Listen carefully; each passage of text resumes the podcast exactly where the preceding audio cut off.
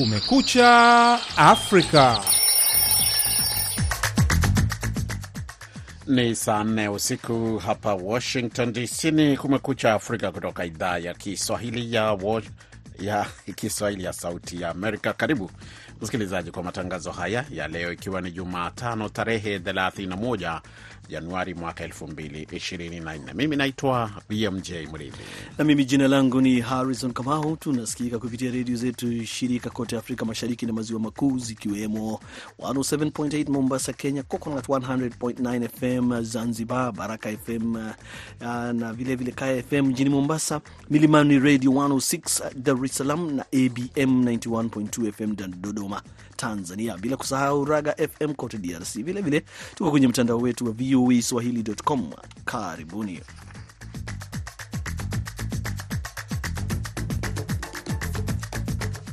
E, katika matangazo haya hii leo, Marekani yasema imeshaamua ni hatua gani itakayochukua baada ya shambulizi la Jumapili nchini Jordan lililosababisha vifo vya Wamarekani watatu na dazani kadhaa kujeruhiwa. Wachambuzi wanasemaje?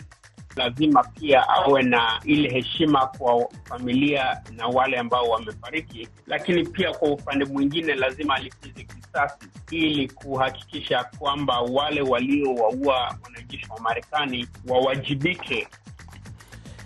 Na kwenye taarifa nyingine ni kwamba kiongozi wa upinzani wa Zimbabwe Job Sikala ambaye amekuwa kizuizini kwa zaidi ya mwaka mmoja na nusu hatimaye ameachiliwa huru baada ya mahakama ya Harare kumpa kifungo cha nje. Ni baadhi tu ya yale utakayasikia katika matangazo yetu haya ya takriban dakika 30 kutoka hapa Washington DC. Lakini kabla ya kupata habari kutoka kwa waandishi wetu, kwanza tupate habari za dunia kutoka chumba chetu cha habari zikisomwa hapa studio na mwenzangu Harrison Kamau.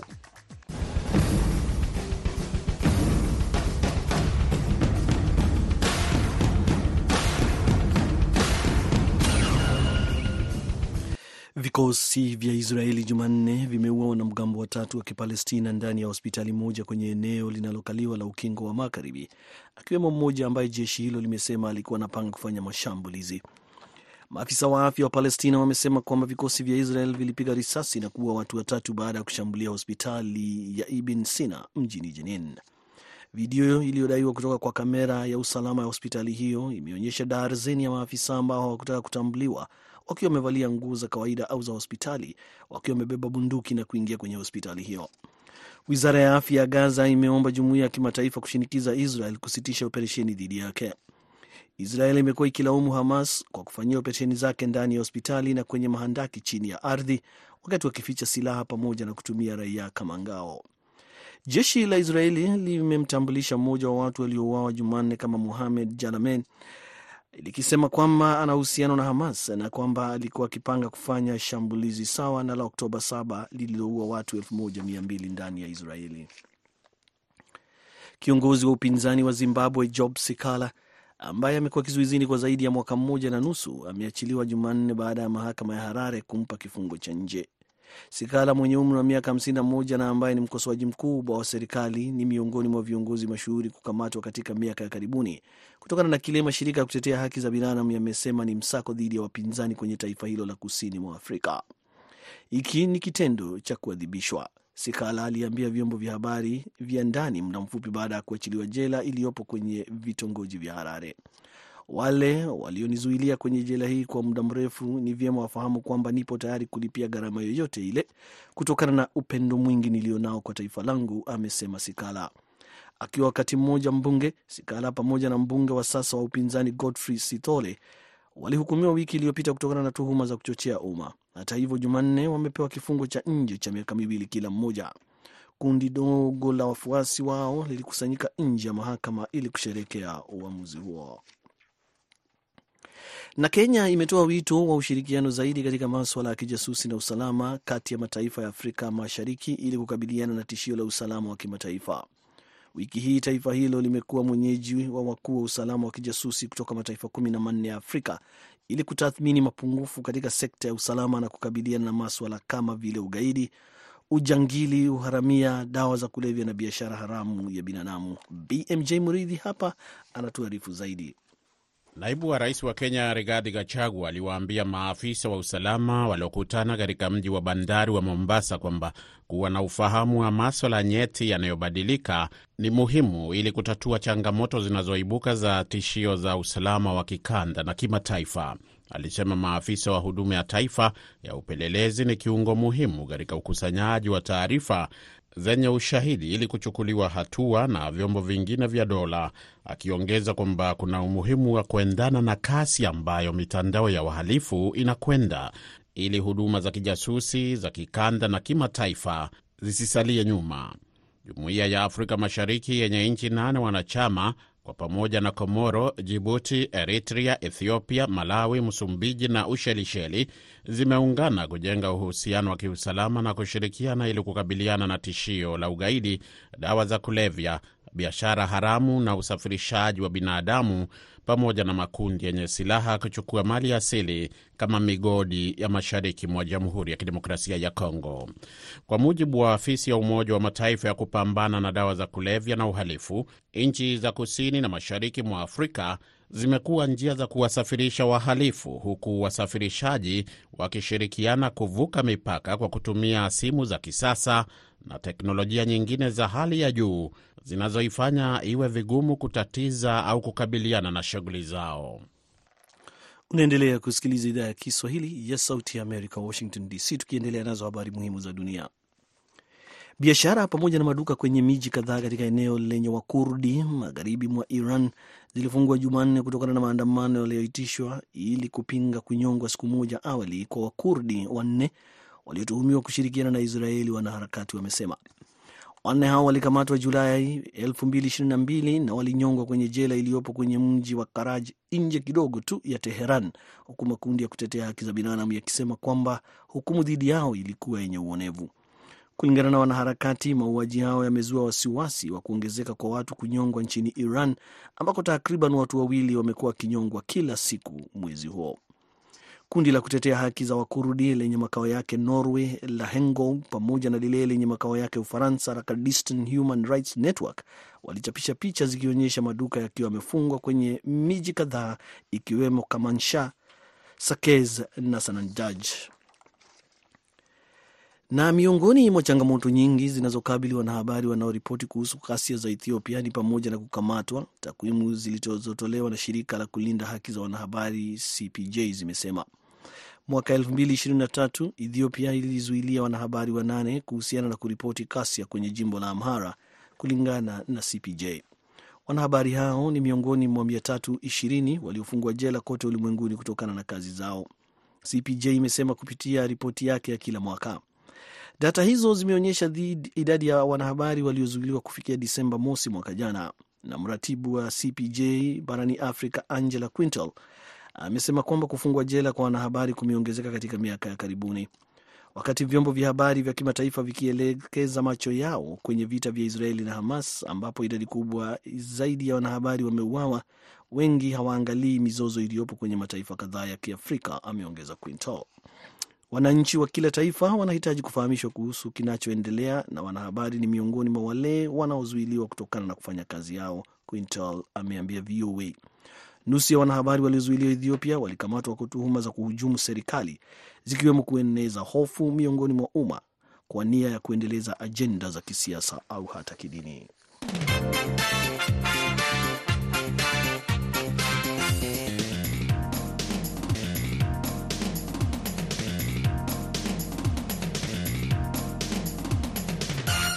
Unasafiri na Kumekucha Afrika, matangazo ya moja kwa moja kutoka hapa jiji kuu la Marekani, Washington DC. Habari ambayo tumeipa uzito wa juu hii leo ni kutoka huko Somalia. Takriban mwezi mmoja tangu Somalia ilipojiunga rasmi na Jumuiya ya Afrika Mashariki, jumuiya hiyo imeendelea kukosolewa na baadhi ya wadau kwa kuidhinisha wanachama wa nchi hiyo kwa madai kwamba ina ukosefu mkubwa wa hali ya usalama. Hata hivyo, wadadisi wa mambo wanasema licha ya kukosolewa huko, hatua hiyo ina tija, hasa kwa baadhi ya wakimbizi walio kwenye kambi mbalimbali mbali.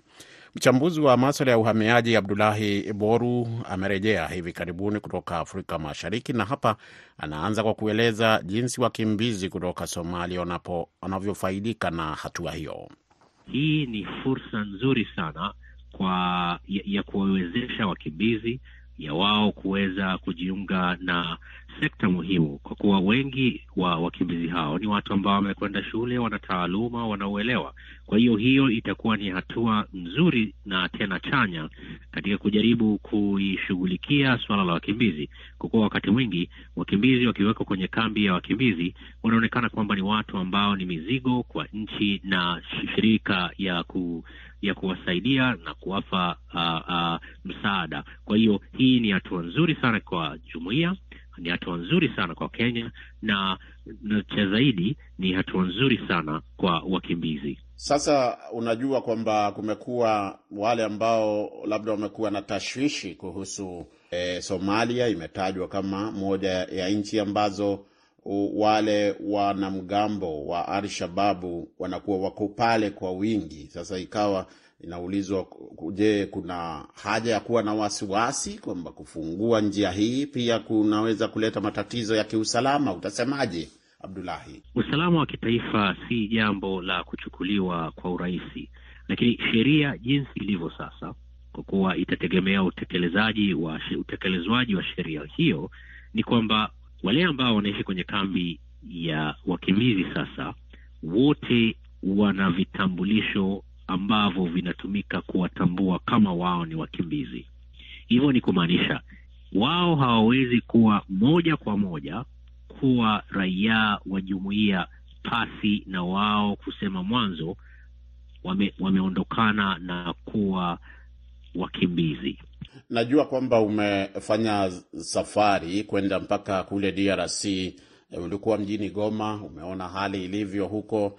Mbali na Kenya ambako tunajua kuna zile kambi kubwa zile Kakuma na, na vile vile ile ya Dadaab, lakini kwa ujumla wake e, manake nini kwa wakimbizi ambao wako katika nchi zingine sasa za Jumuiya ya Afrika Mashariki kwamba sasa Somalia imeingia kwenye muungano huo. It, itakuwa ni fursa kwa mwanzo kwa mataifa haya yote saba, na tukiongeza nchi ya Somalia zitakuwa mataifa nane kwa ujumla, iwapo watahakikisha kwamba kutakuwa na uwiano wa sheria za wakimbizi na sheria ambazo ziliweza sheria ambazo zilitumika katika kuteke, uh, utekelezaji wa, uh, wa jumuiya usafiri huu wa bidhaa na watu kati ya mataifa haya ya kikanda ni mojawapo ya chachu na cheche ya kuweza kuchochea kuwepo kwa na, na maendeleo,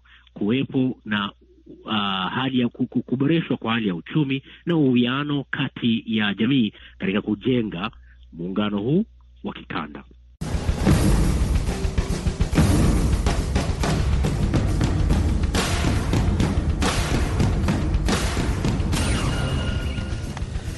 Janga la kaswende hapa Marekani halionyeshi dalili ya kushuka wakati viwango vya maambukizi vikiendelea kupanda kwa asilimia tisa kufikia mwaka elfu mbili ishirini na mbili kulingana na ripoti mpya ya serikali kuhusiana na magonjwa ya zinaa miongoni mwa watu wazima. Hata hivyo, kuna taarifa za kutia moyo kwamba idadi ya maambukizi mapya ya kisonono imeshuka kwa mara ya kwanza ndani ya muongo mmoja. Haijabainika ni kwa nini maambukizi ya kaswende yaliongezeka kwa asilimia tisa wakati yale ya kisonono yakishuka kwa asilimia tisa. Maafisa kutoka kituo cha kudhibiti na kuzuia magonjwa hapa Marekani wamesema, wakiongeza kwamba ni mapema sana kubaini iwapo viwango vya kaswende pia vinashuka. Wizara ya afya na huduma za binadamu mwaka jana ilibuni jopo kazi maalum kwa lengo la kudhibiti magonjwa ya zinaa, ikisisitiza zaidi maeneo yenye viwango vya juu zaidi vya maambukizi ya kaswende kama jimbo la South Dakota pamoja na mengine kumi na mawili ukiwemo mji wa Washington DC. Na wakati tukiendelea kufuatilia kwa karibu michuano ya AFCON inayoendelea Ivory Coast, ni kwamba Jumanne mashabiki wa timu iliyokuwa ikitegemewa sana na wengi ya Moroko walivunjika moyo baada yao kucharazwa mbili kwa nunge na Afrika Kusini kwenye muondoano wa kumi na sita bora katika uwanja wa Loro Pocou mjini San Pedro. Evidence Makpopa aliweka Bafana Bafana kwenye nafasi ya kwanza baada ya kuipatia goli la kwanza, wakati Teboho Makoena akipatia vijana hao wa Afrika Kusini goli la pili. Sasa Afrika Kusini wamebaki kumenyana na Cape Verde hapo Jumamosi kwenye robo fainali. Mechi ya majirani wawili Mali na Burkina Faso ambao pia ilichezwa jana iliishia kwa Mali kuongoza kwa mbili kwa nunge dhidi ya Burkina Faso. Leo na kesho basi itakuwa ni wakati wa mapumziko kabla ya kivumbi kuanza tena hapo Ijumaa.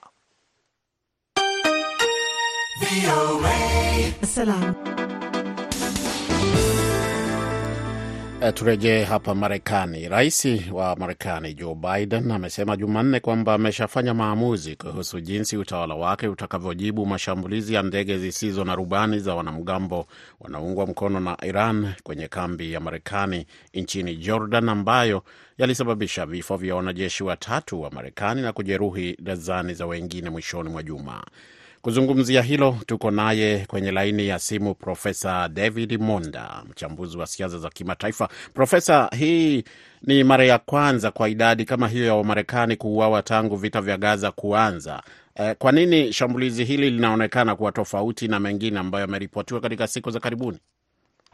Uh, ni tofauti kwa sababu mashambulizi haya yalitokea uh, kwenye ardhi ya taifa la Jordan, na sana sana huwa ni nadra kwa hao wanamgambo kupata fursa ya kuwaua wanajeshi wa Marekani. Na pia la tatu ni kwamba jambo hili limejitokeza kando na eneo ya uh, makabiliano uh, ya kawaida, yaani eneo la Wahuthi na Marekani na pia kule Gaza.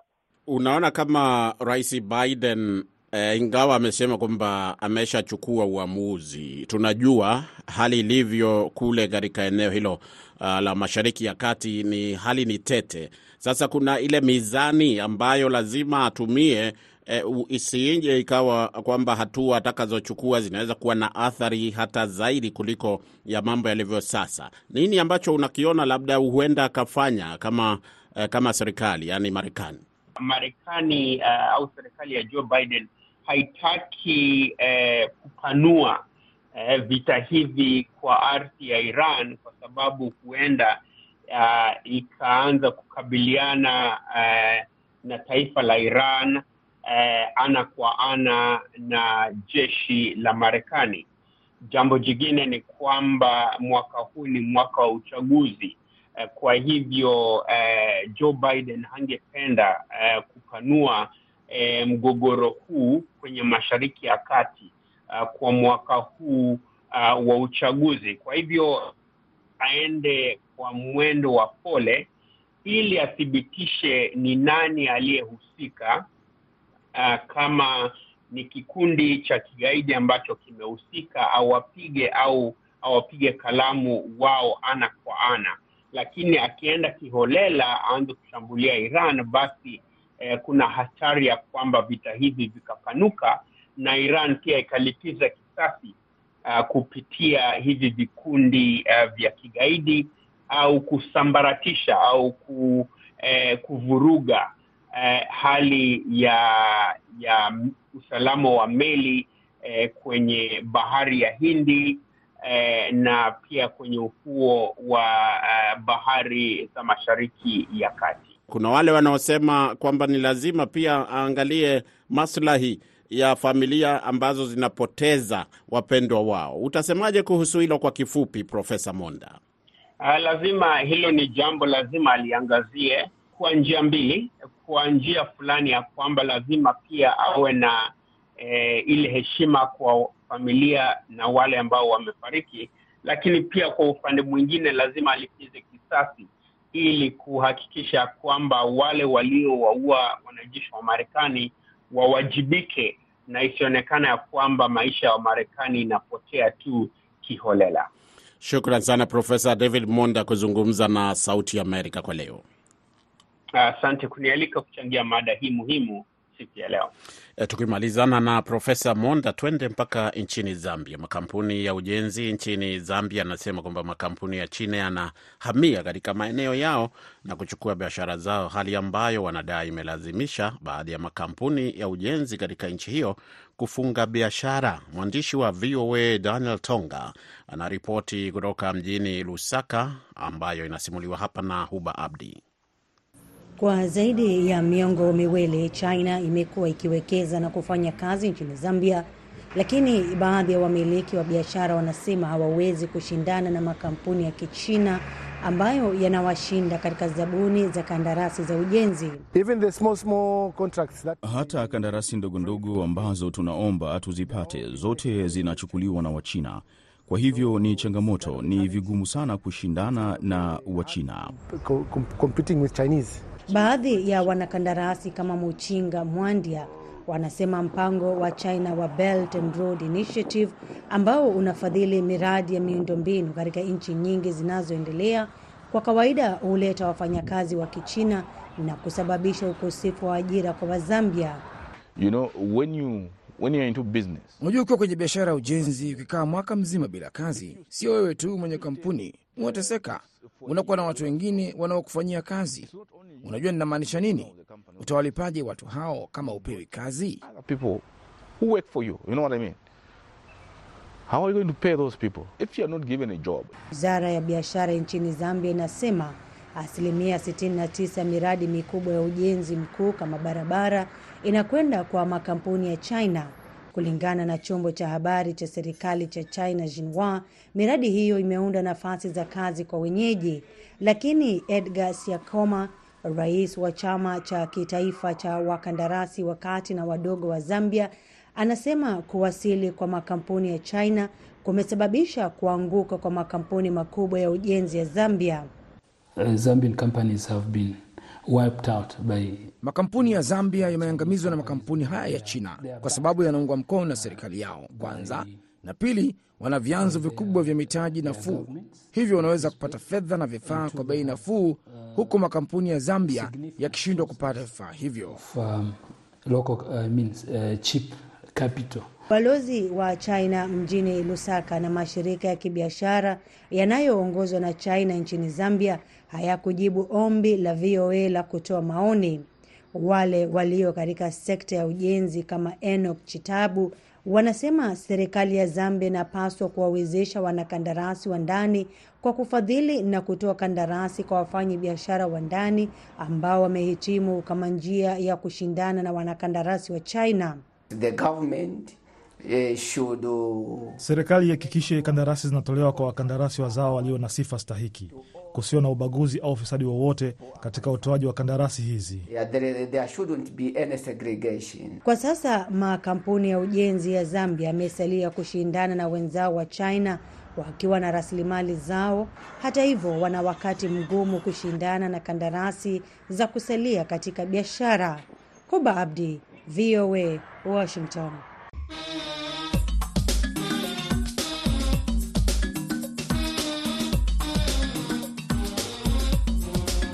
Idhaa ya Kiswahili ya Sauti ya Amerika sasa inakuletea jukwaa la vijana.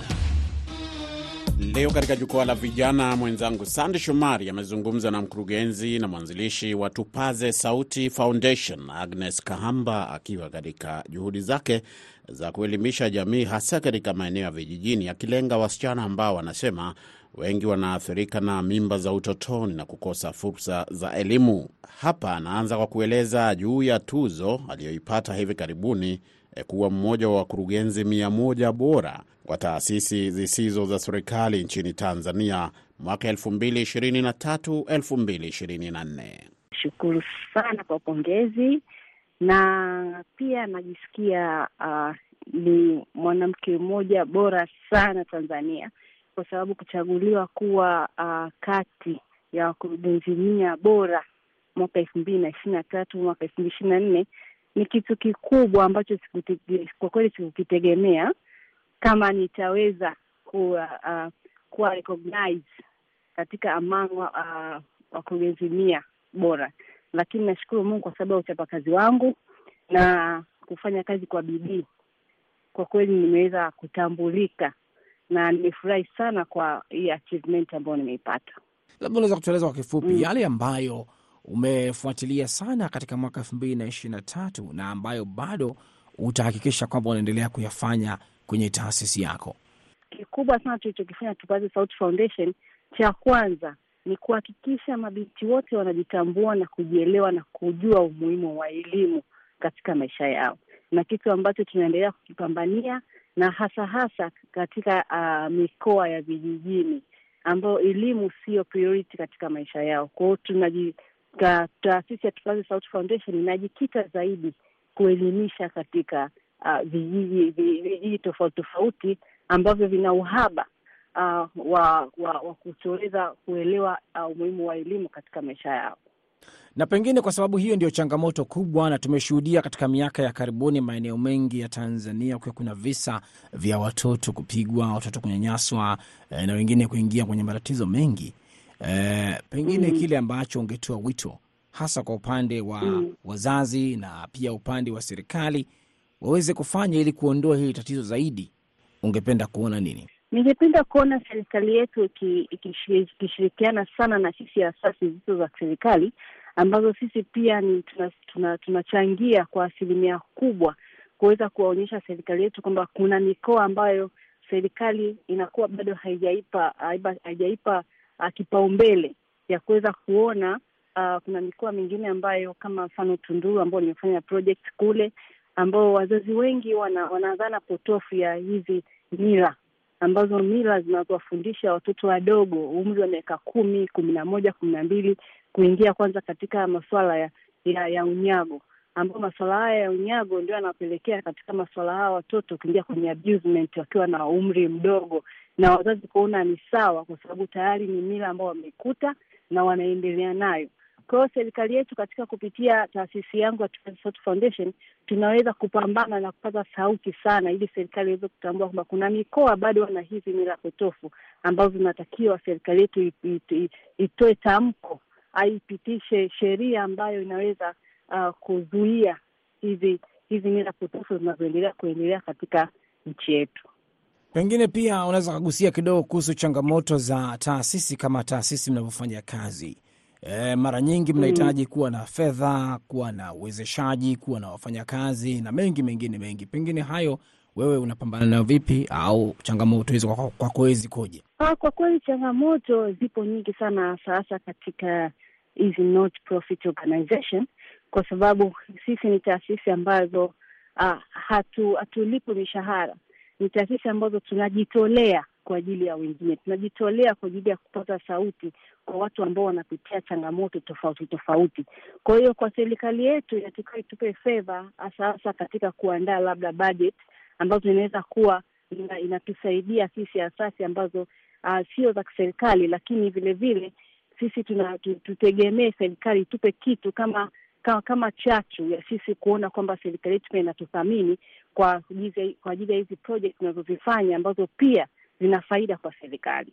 Na pengine niseme mwisho tu kabisa, wito wako kwa vijana ambao wanakusikiliza, nini ambacho unaweza kuambia? Napenda kuwashauri vijana wengi ambao labda wamehitimu masomo yao vizuri, vijana ambao wamepitia pia changamoto ambazo sisi asasi ambazo zisizo za serikali tunapigia uh, kelele kwa changamoto ambazo zipo mtaani, zipo vijijini. Wanapomaliza elimu zao, basi wahakikishe wao wanakuwa mabalozi uh, katika kila sehemu ambao wapo. Kama kuna tatizo lolote katika jamii, basi isiwe tu serikali, isiwe tu watu ambao tupo katika non organizations, hata wale vijana wanaweza kuwa mabalozi wa kuweza kwa kutoa changamoto za jamii na serikali yetu ni sikivu, kwa hiyo itasikia na itaweza kupata kutatua machangamoto ambazo zipo kwenye jamii.